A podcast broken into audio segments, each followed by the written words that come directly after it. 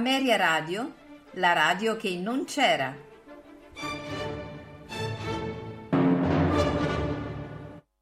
Quando ero faccia del duca di Norfolk, ero sottile, sottile, sottile, ero un miraggio vago, leggero, gentile, gentile, gentile, quella... Ameria Radio presenta Tutto nel mondo è burla, stasera all'opera, con Massimiliano Samsa, Valerio Lopane e Paolo Pellegrini.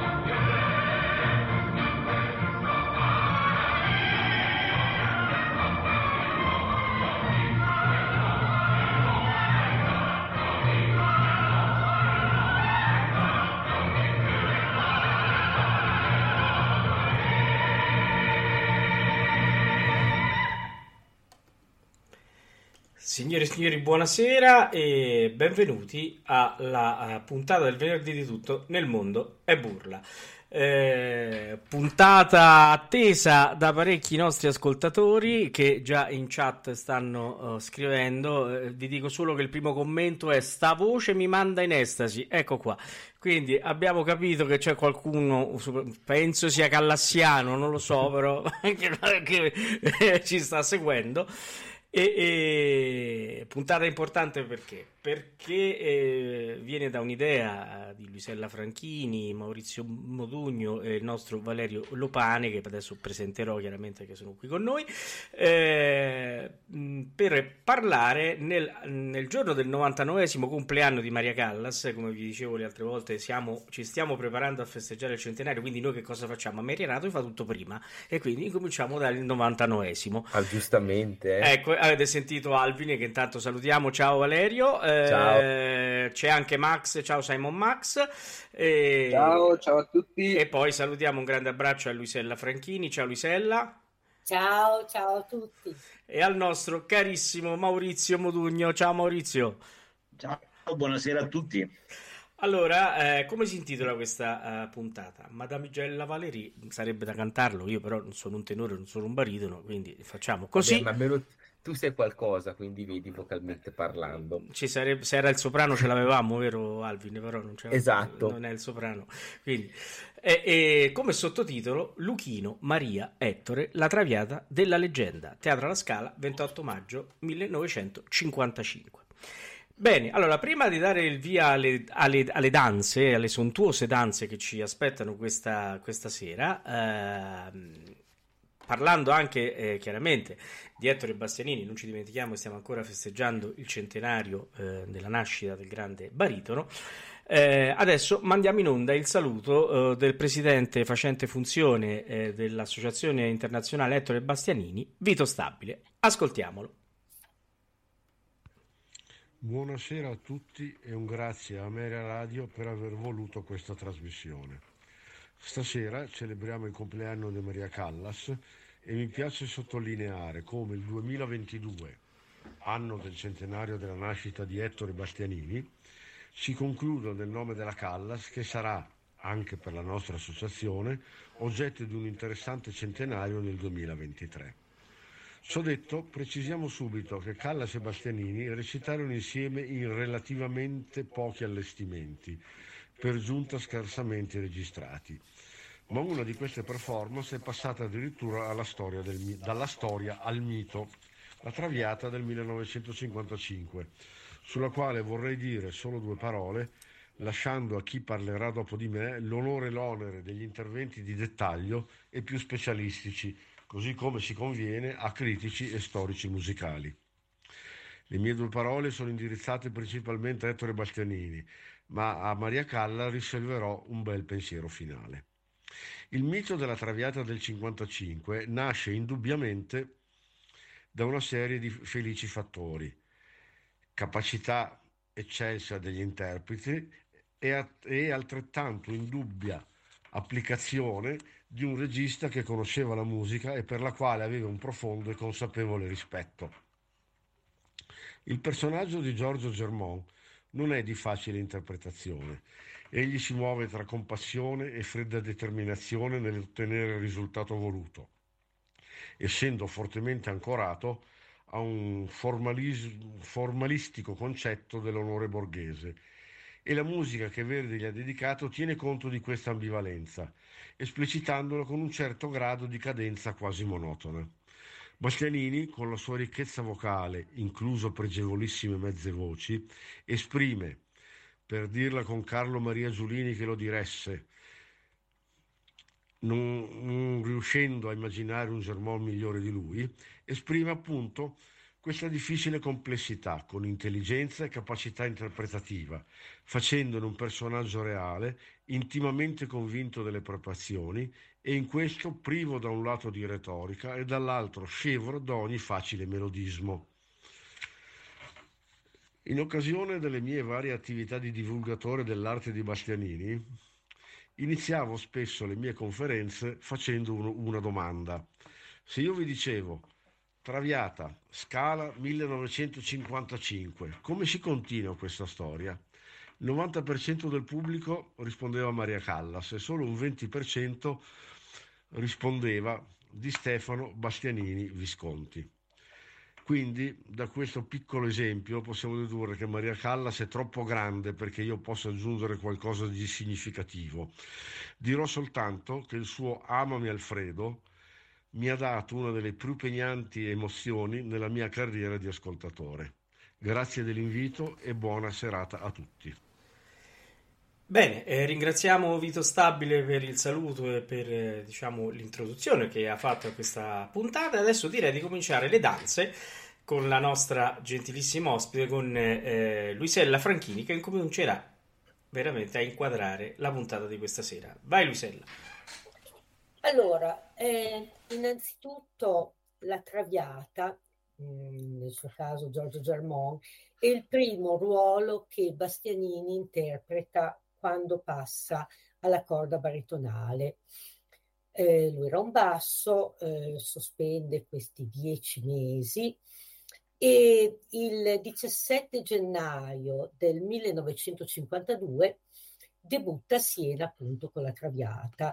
Eh, il direttore d'orchestra è l'amico e maestro Flaminio Contini e Violetta è Dina Manucci Contini, la moglie del direttore d'orchestra, la quale eh, dirà che all'inizio mh, era talmente emozionato Ettore all'idea di entrare in scena che andando contro quello che è comunque il personaggio di Violetta, lei lo invita a entrare, poi le cose vanno avanti e vanno, vanno più che bene.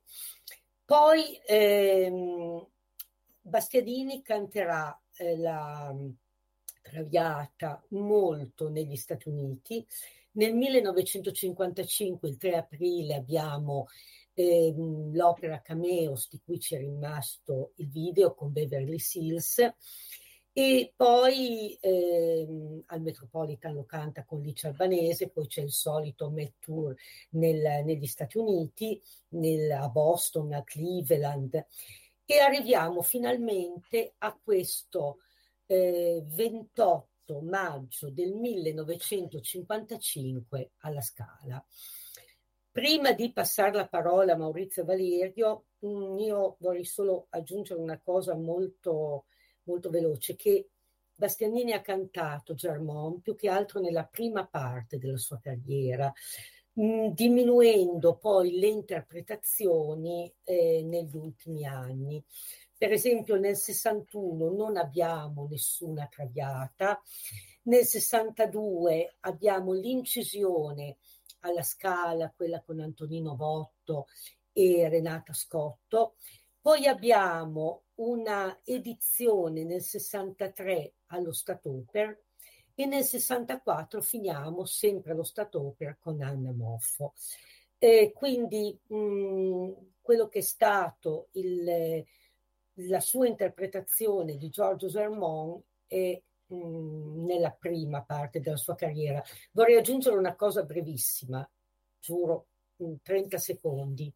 Mentre ascoltavo quello che diceva Vito sulla figura borghese, della morale borghese eh, del personaggio, volevo aggiungere una piccola cosa. Era comunque la visione che eh, della storia aveva Alexandre Dumas figlio, mm, perché certo eh, l'amore di, Violet, di Armando e Margherita. Lui, fra l'altro, aveva avuto, aveva conosciuto, aveva avuto una breve relazione con Alfonsina Duplessis, che era l'autentica vera Margherita Gautier, però ehm, nella visione delle altre commedie poi di Dumas figlio c'è, ritorna questa visione borghese della donna che comunque in un modo o nell'altro, per quanto amata, per quanto valutata, viene sacrificata.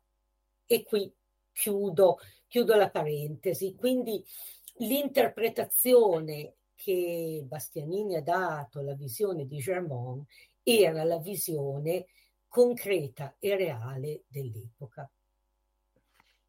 Grazie Luisella. Allora, mm, io innanzitutto ringrazio Luisella di essere qua accanto a me, di essere accanto a me con Maurizio, che, eh, del quale mi lega un eh, grandissimo affetto, stima e anche un certo tipo di, di condivisione nell'avere lavorato per, per, tanto tempo proprio su, su Bastianini e nell'avere un, una modalità di, di prospettiva e di visione nella nostra unicità e particolarità comunque comune. In quest'ottica, quindi, volevo chiedere a Maurizio, come mai noi consideriamo questa traviata a, ben, eh, a buon diritto effettivamente leggendaria? Quali sono i tratti che secondo te ancora oggi, forse oggi più di ieri, la rendono leggendaria? Guardate, mh, mm, lo si è capito subito da quello che abbiamo ascoltato, cioè il brindisi.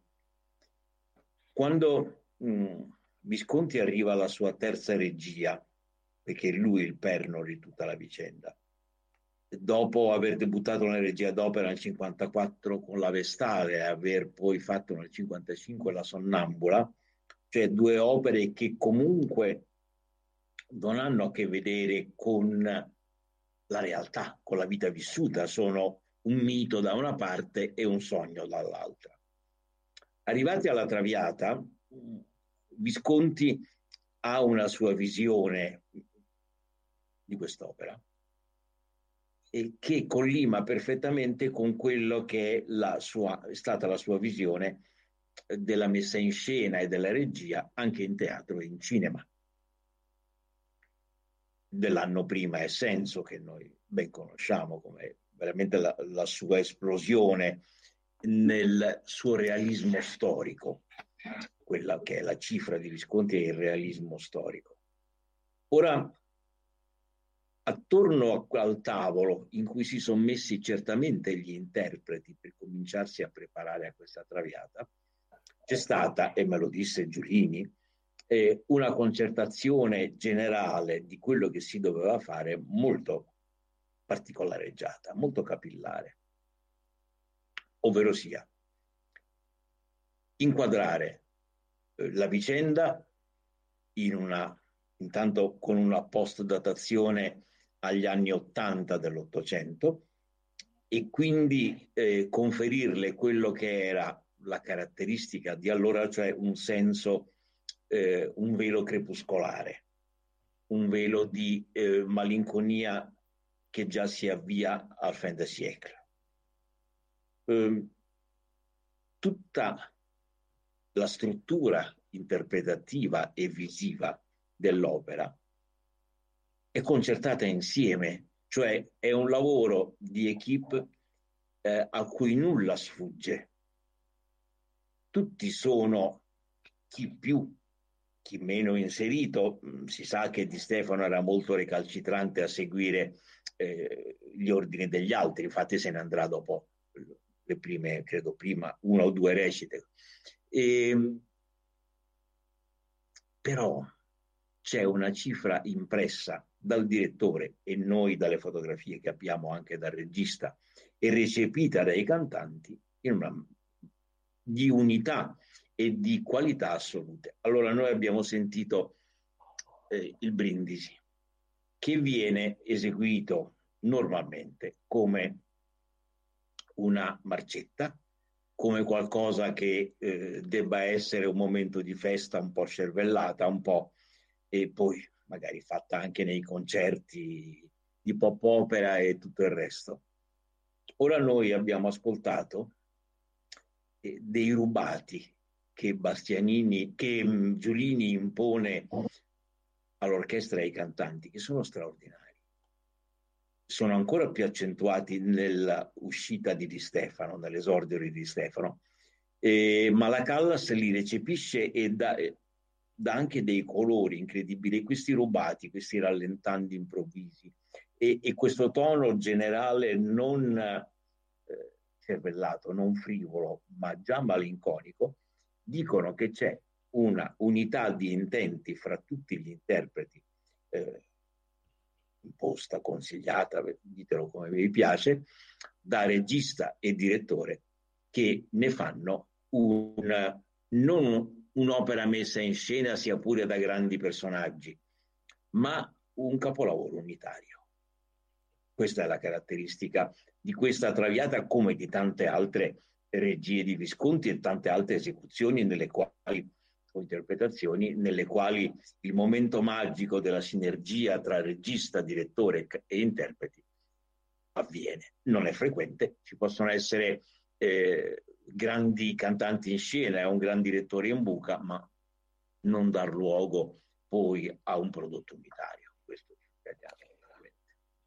Guarda Maurizio, tu hai, hai reso perfettamente eh, il, la natura del, dell'ambito leggendario di questa edizione. Tu sai poi che eh, se, cioè, sono assolutamente del, del tuo avviso, anche perché eh, anche certi tipi di, di, tagli che sono stati operati allora di prassi, quali erano appunto i tagli delle cabalette, i tagli delle, delle seconde volte, alcuni microtagli interni, cioè non fanno altro che contribuire a questa interpretazione. Cioè io ho sempre visto questa eh, traviata anche un riassorbimento di una prassi esecutiva iniziata con Toscanini e quindi poi con le grandi riprese del, del, appunto del primo periodo toscaniniano alla Scala che cominciò appunto a presentare e a ridare notorietà a questi titoli verdiani, tra cui appunto in massima, massima parte anche ebbe appunto Traviata ma mh, questa, com- questa, complessità di sinergie e compattezza esecutiva dava veramente un senso maggiore anche a, ad alcune scelte di maggiore urgenza musicale e drammaturgica. Penso che sia Io veramente... vorrei aggiungere una cosa perché mi sembra necessario precisare una cosa. Ora non vorrei attirarmi gli strali, ma io non vorrei sopravvalutare Toscanini in certe cose perché la Traviata di Toscanini incisa in disco è francamente non una delle traviate più importanti, anzi forse una delle meno interessanti, soprattutto rapportata al nome.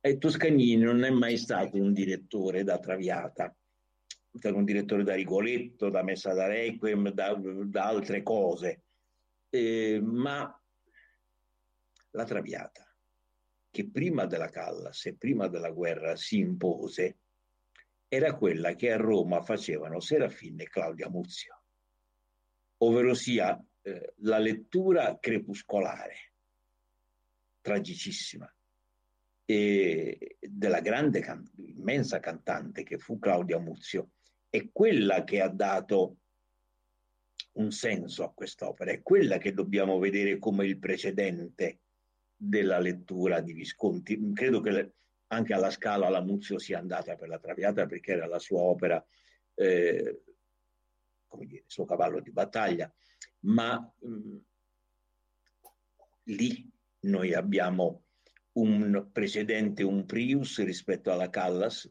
eh, assolutamente mh, imprescindibile. Mh, non pensiamo che Toscanini abbia fatto tutto bene, soprattutto nell'ultima parte della sua carriera questo va negato assolutamente perché è contrario alla realtà. E... Mentre invece esistono altri precedenti a ciò che noi qui troviamo come punto d'approdo e poi anche di partenza per eh, una lettura della Traviata importante. No, sicuramente una, una, continuità con la Muzio assolutamente è presente, ne abbiamo parlato anche, anche recentemente qua proprio su Ameria. Io direi che possiamo quindi dare spazio a, alla Gallas con la grande scena del, del finale primo.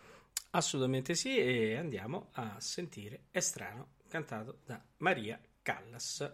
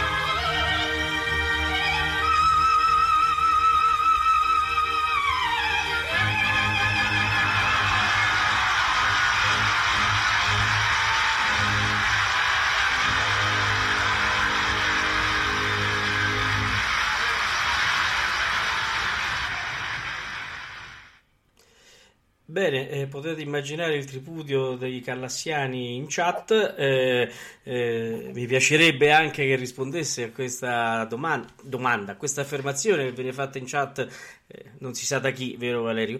Eh, eh, che praticamente dice: Io credo che questi siano livelli di emissione vocale che rasentano la perfezione e altezze interpretative irraggiungibili. Che ne pensate?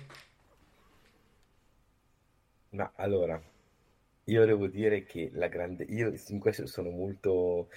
Seguo molto quello che dice Montale, che non è assolutamente un critico eccezionale, ma come poeta non ha rivali almeno nel Novecento e ha detto una cosa grandissima della Callas.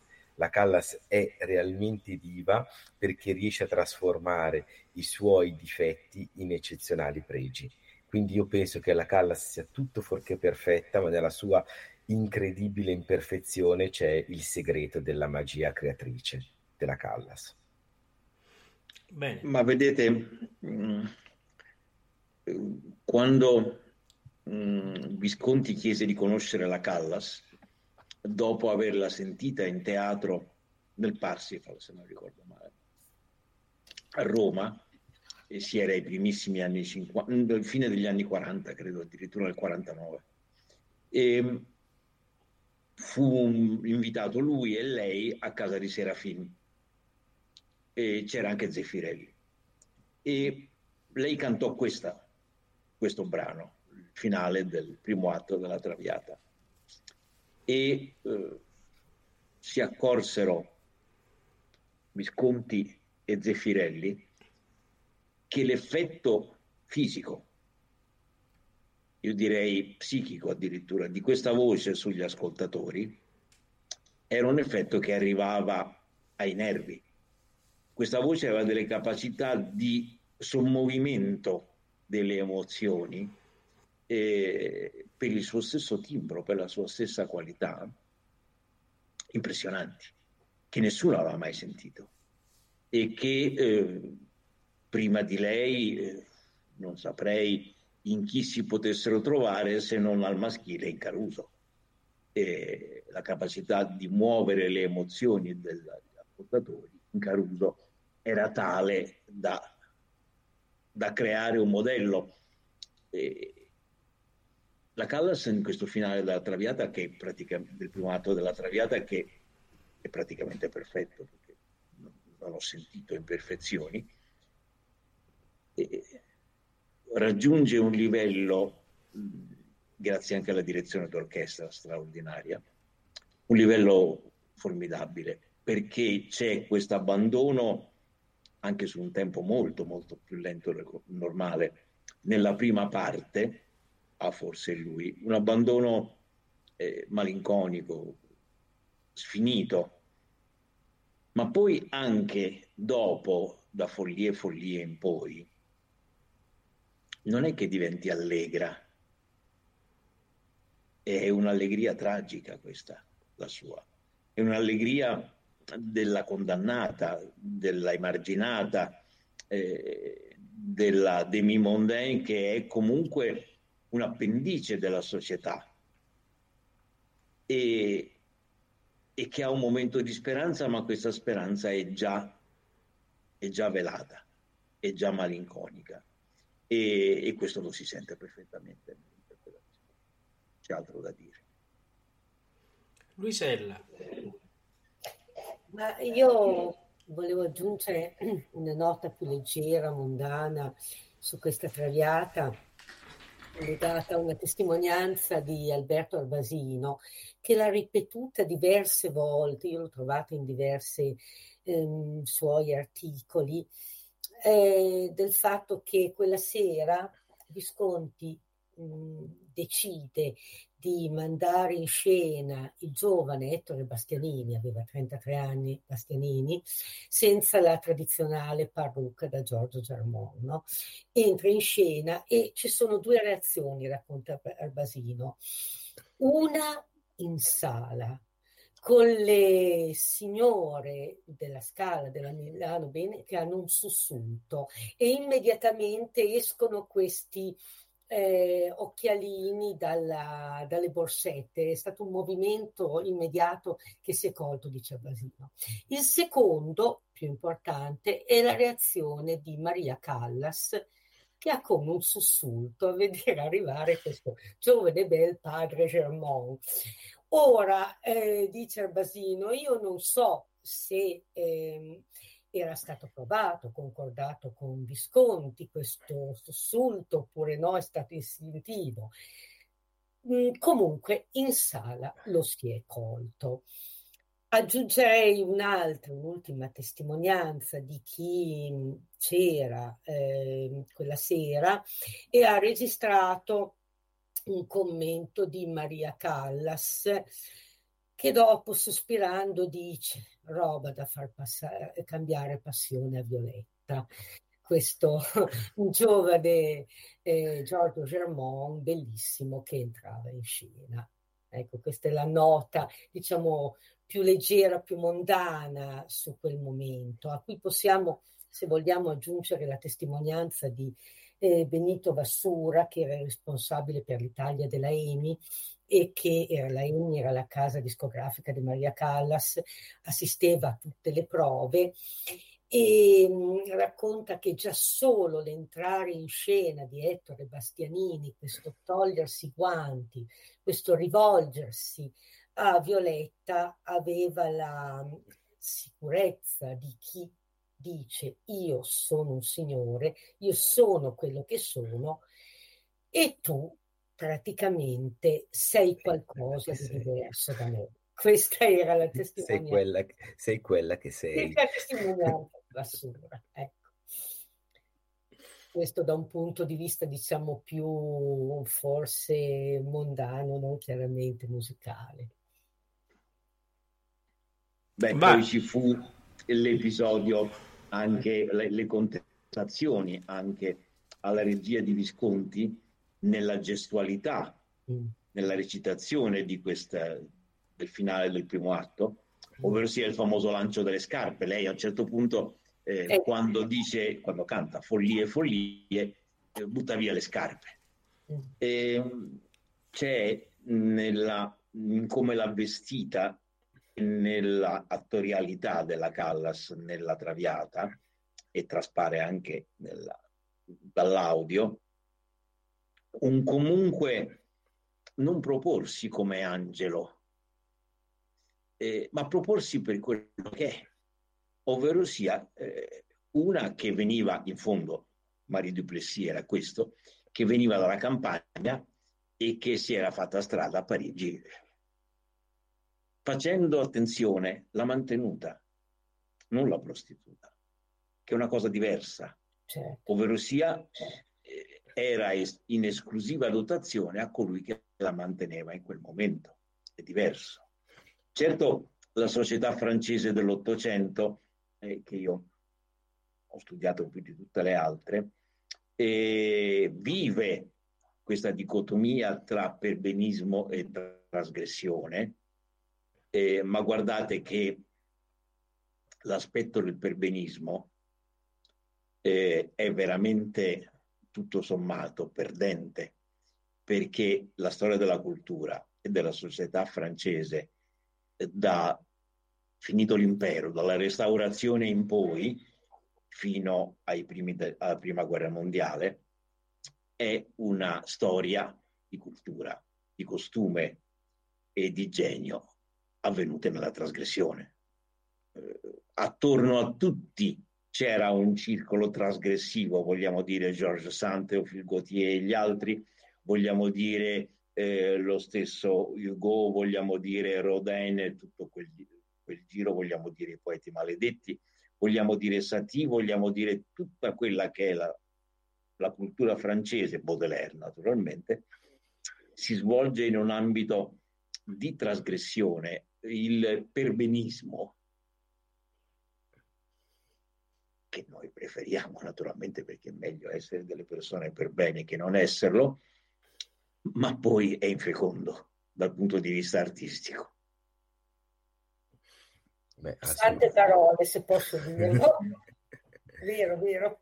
Allora, eh, diciamo che questa fusione di, di, tensioni trova la sua massima espressione proprio nel, nel grande duetto del, del, secondo atto, in cui abbiamo la possibilità di ascoltare veramente un dite alla giovine alitato dalla Callas e la risposta appunto fiera, austera di, di Bastianini. Quindi io proporrei di, di sentire questo capolavoro esecutivo di due veramente grandi geni a confronto.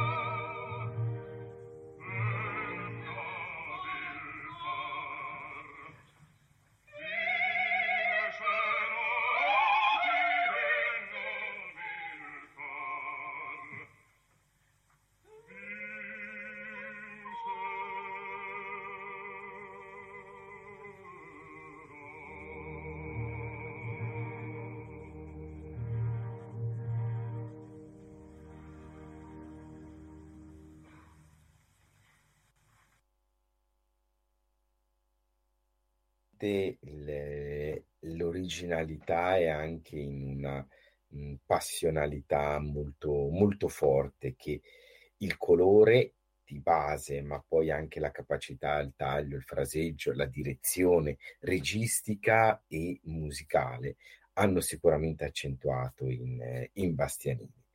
Maurizio, noi dicevamo che per certi versi Bastianini in questa traviata passa dal ruolo di rivale a quello di padre in maniera interscambiata per certi versi e come tu hai colto con estrema sensibilità e con grande originalità, aprendo anche un, una nuova impostazione critica sul caso Bastianini, l'essere rivale del tenore è sempre l'humus più fertile per la sensibilità interpretativa di Bastianini. Come questo si manifesta in questa edizione della Traviata?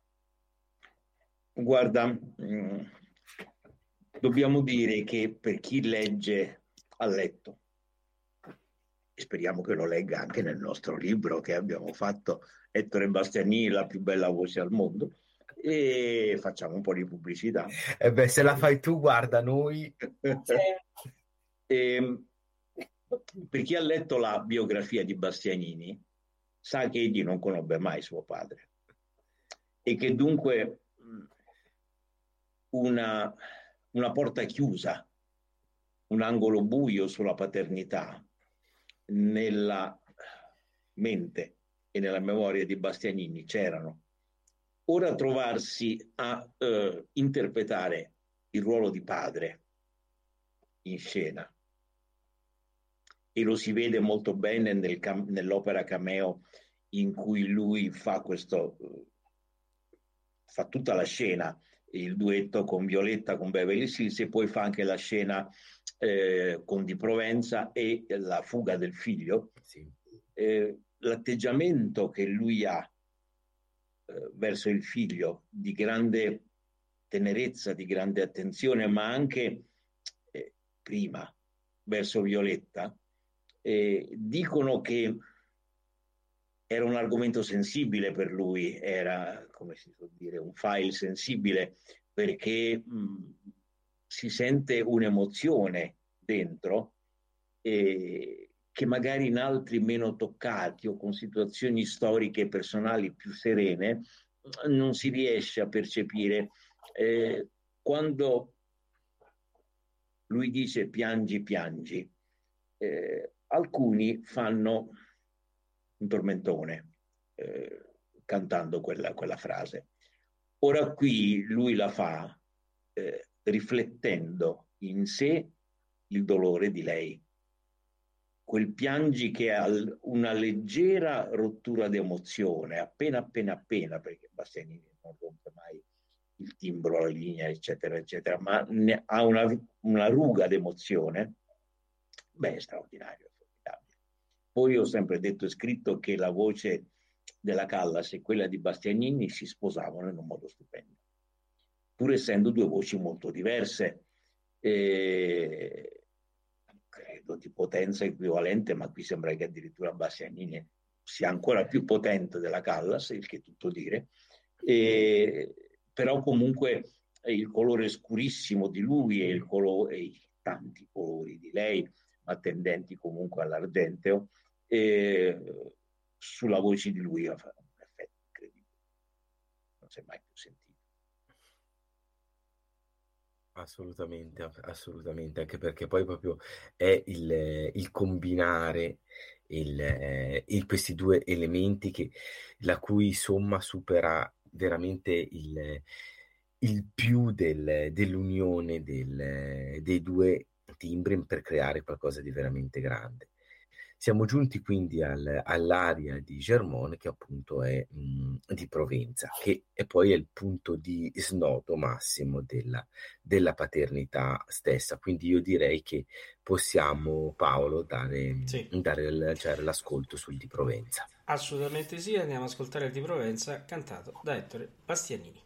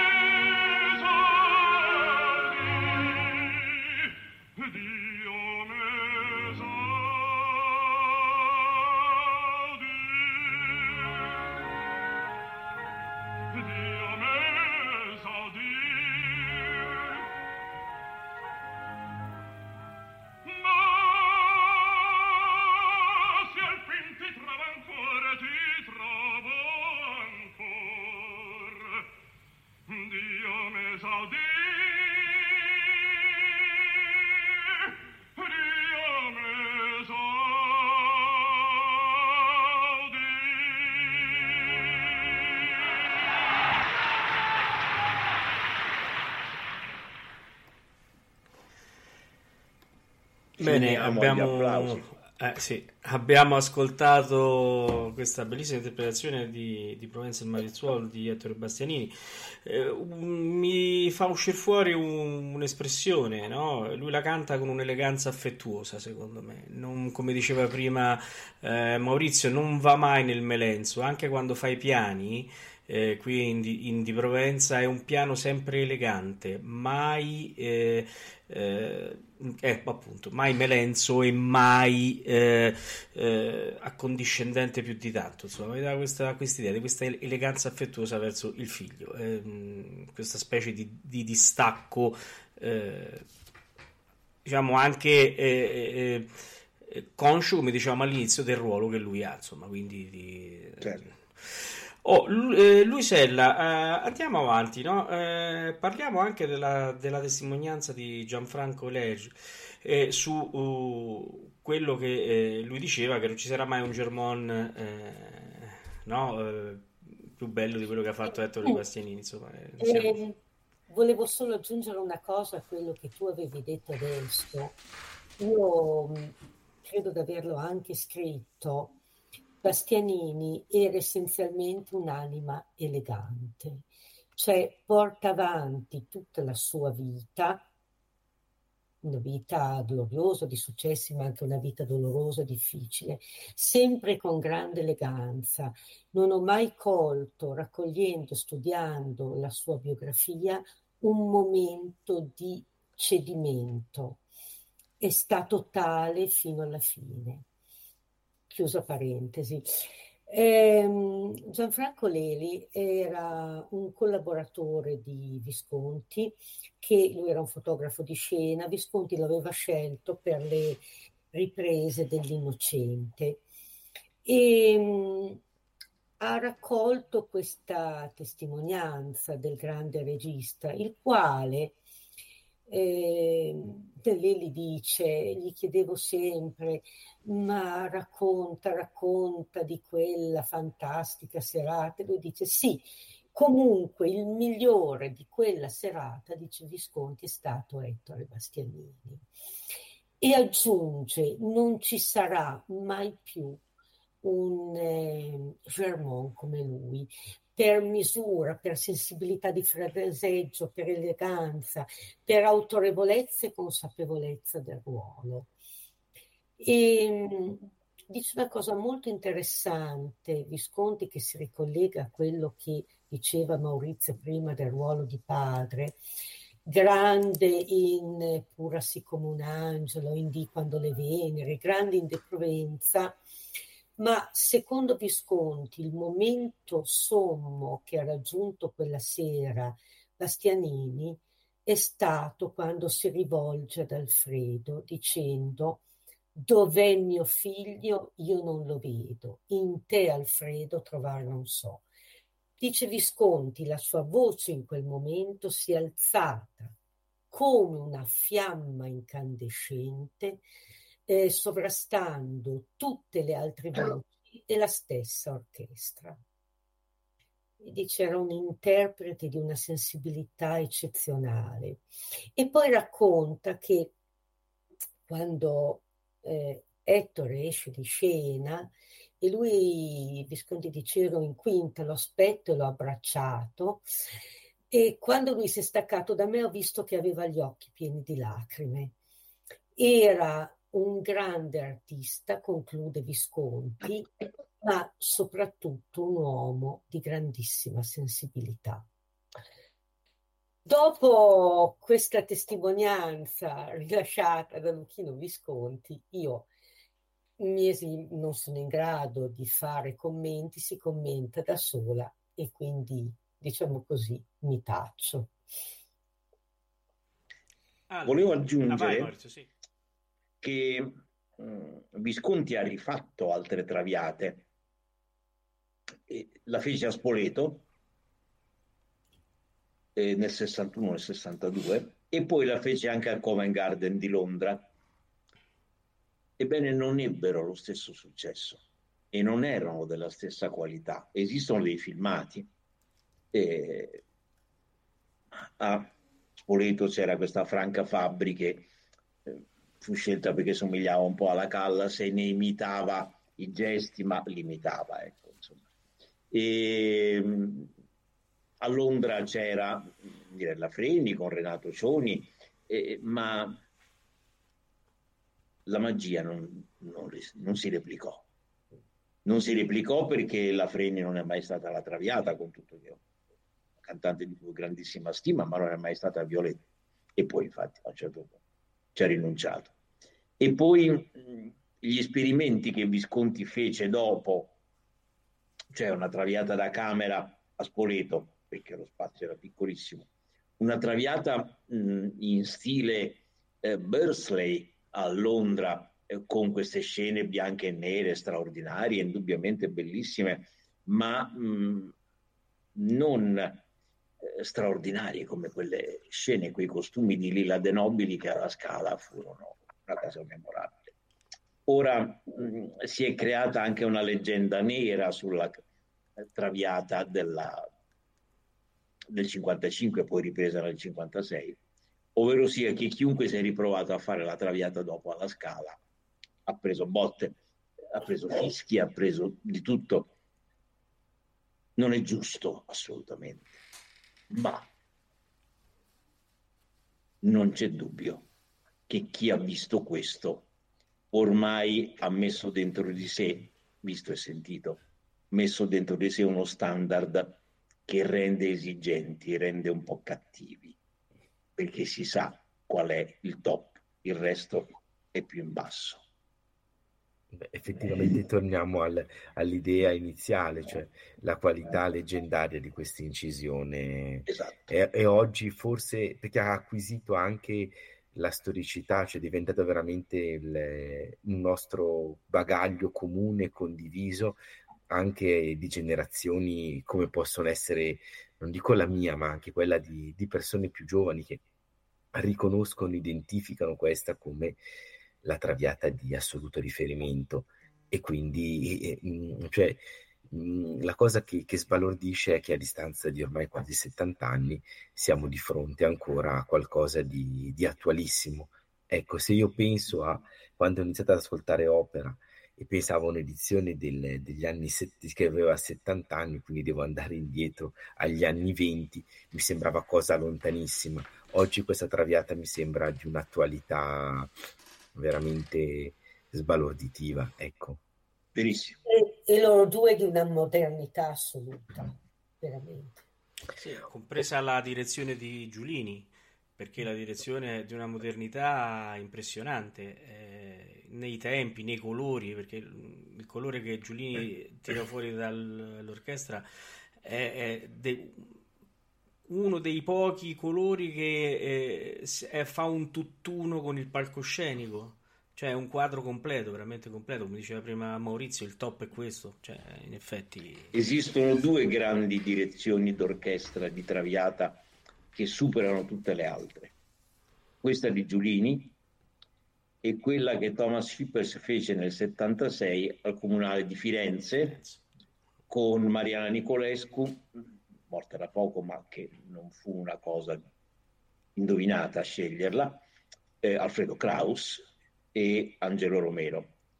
Beh, ecco, se possibile, eh, quella traviata nella direzione di Schippers è totalmente viscontiana, ma riesce a superare anche Giulini. Il che tutto dire, che tutto dire perché veramente il preludio al terzo atto è qualcosa di, di mai più ascoltato di Schiller. Veramente credo che sia il dolore allo stato puro proprio. Schippers già sapeva di essere malato anche qui c'è un dato biografico che si sposa con l'arte. Certo. Assolutamente. Ora direi di lasciare appunto questa grande pagina che è il concertato del, della casa di Flora, della seconda parte del secondo atto, appunto, in cui possiamo apprezzare anche la globalità appunto della direzione di Giolini e accanto a grandissimi interpreti. Ascoltiamolo.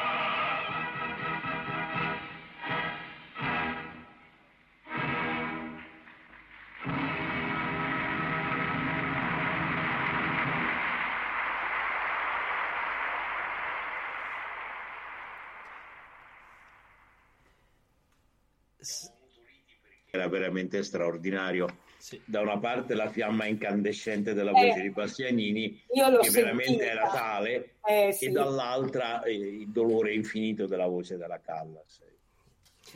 Sembravano due, due- due orchestre. Sì. Comunque, eh, era una cosa veramente eccezionale. Senza parole proprio. Eh, sì.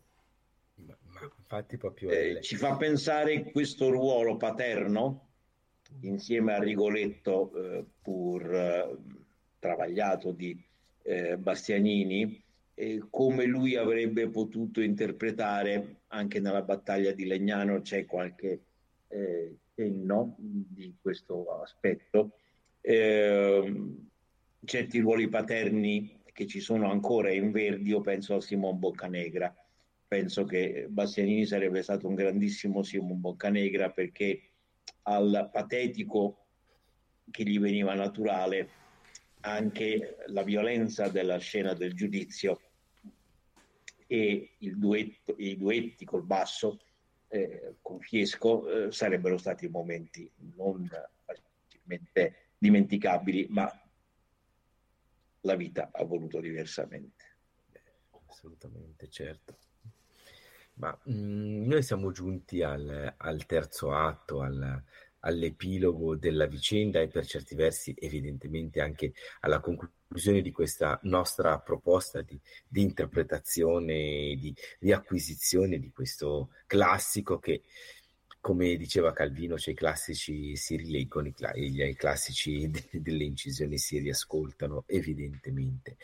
Ma mh, la fusione, secondo me, grandissima che viene, avviene nel, nel terzo atto tra realismo e dramma, tanto nel- nell'impostazione della Callas, quanto anche nella presenza molto ridotta di Bastianini e invece presenza massiccia della direzione di, di Giulini. È semplicemente, è soltanto un, un'apparente contraddizione perché l'aulicità drammatica della Callas sta a spiegarsi anche a questo particolarissimo eh, impianto creato appunto da Visconti che prende le, le radici da un'idea romantica per poi muoversi a grandi passi sul romanticismo. Secondo me il- uno dei punti focali appunto è la lettura della lettera e l'addio del passato. Noi parlavamo con, con Maurizio quando eravamo incerti se aggiungere oppure no la lettura della lettera. Maurizio mi ha detto si vede e si percepisce la mano di Visconti. Questo che mi hai detto così in, eh, in amicizia, insomma, in uno dei nostri dialoghi, vorresti condividerlo anche con i nostri ascoltatori? Guardate, la lettura della lettera eh, nella Traviata è un punto di inciampo, forse ancora peggio, di, eh, del finale del primo atto, perché molte grandi cantanti sanno cantare benissimo, questo non si discute, e non ne mancano, ma quanto poi a recitare è un altro discorso completamente diverso. E io ho sentito personalmente in questa lettura della lettera delle cose veramente indecorose, delle accenti e delle eh, gigionate, delle cose da, da filodrammatica, anche in grandi cantanti, terribili, terribili, eh, fino ad arrivare alla firma della lettera a Giorgio Germont detta in una maniera eh, ma che nemmeno qui a Roma c'era una compagnia filodrammatica eh, tan- almeno 50 anni fa che si chiamava Doriglia Palmi e che era veramente l'apoteosi della cattiva recitazione dove tutti i comici andavano a prendere ispirazione. Ecco, quel Giorgio Germont diventava un, un momento della Doriglia Palmi, mentre invece eh, la lettura della lettera semplicissima senza nessun, nessuno sgorbio che Visconti fa fare alla Callas è qualcosa di si sente chi c'è dietro e chi recepisce la lezione. Assolutamente, ma io devo dire che, che, che questo addio del passato poi ha il, il vanto di avere in questo la Callas è insuperabile, una ricerca di, di, questo, di un colore che si attaglia perfettamente alla, alle foto, alle scenografie, all'impianto. Cioè io sono convintissimo che l'effetto fuso di visione, colore, scenografia, luce, colore orchestrale e mh, timbro grigio che riesce a evocare la Callas sia qualcosa di, di assolutamente mh, altissimo per la, quello che dicevamo prima, che è poi il nervo fondamentale della qualità di questa edizione, cioè la perfetta coerenza e la sublimazione per certi versi di un'idea coerente legata alla traviata. Attenzione che poi eh, le traviate della Callas prima del 55 sono diverse da queste. Quelle successive sarà, porteranno tutto il il sigillo di questa traviata del 55, soprattutto la celeberrima traviata di Lisbona del 58, certo.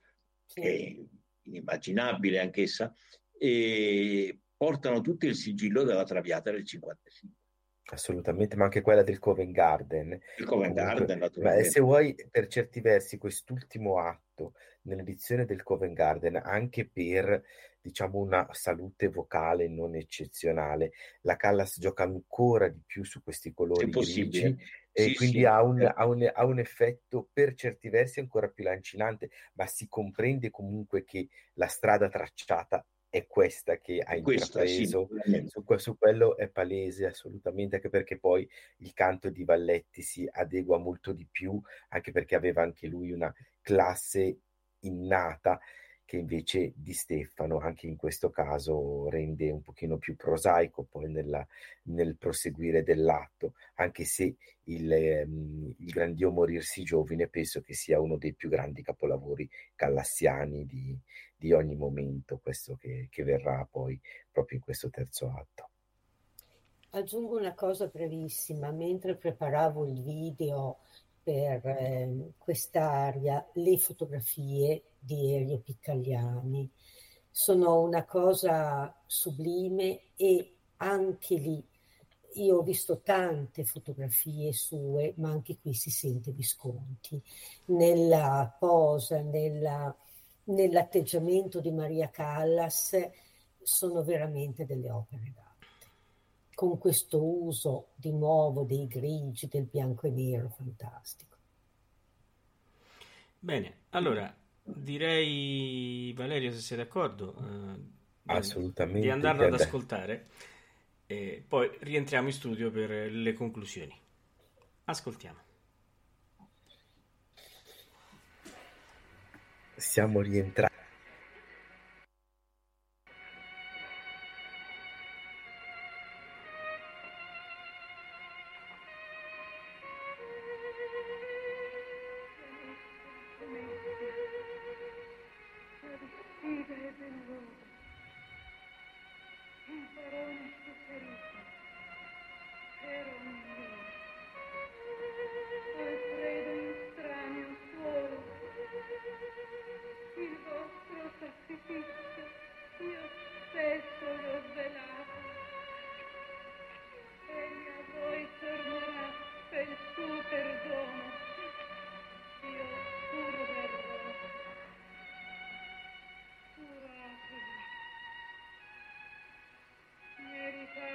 Driving.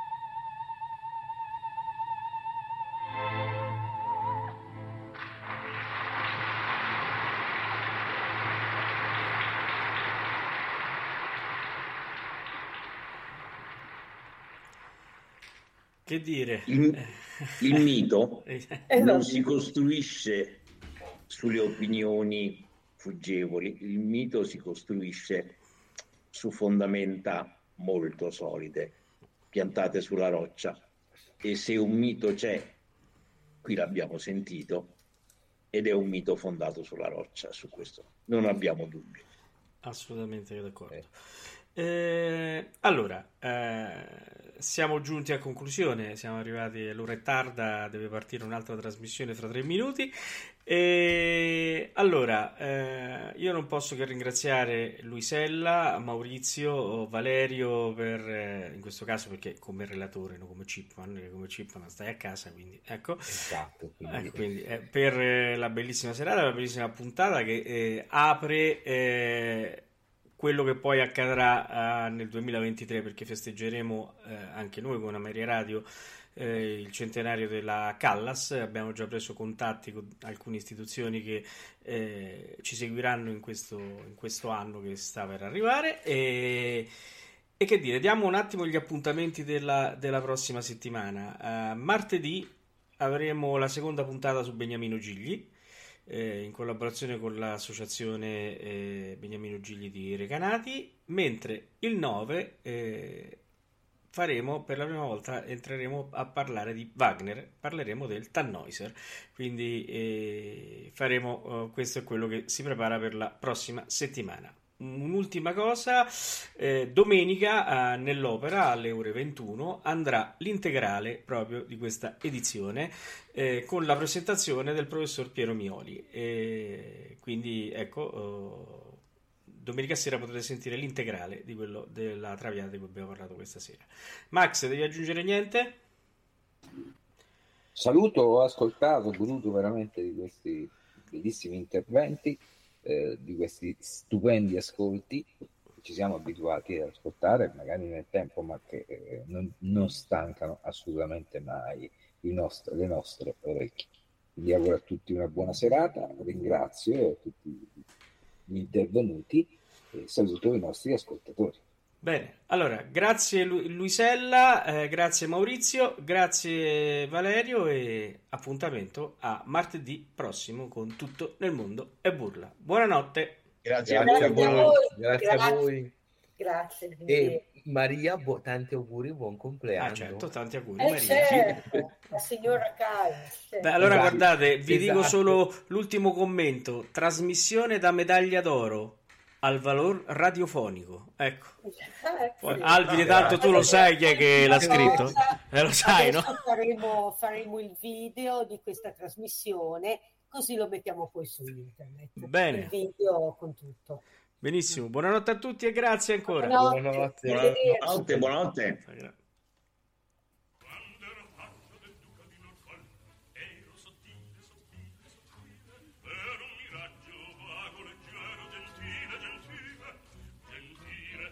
Media Radio ha presentato Tutto nel mondo è burla. Stasera all'opera con Massimiliano Samsa, Valerio Lopane e Paolo Pellegrini.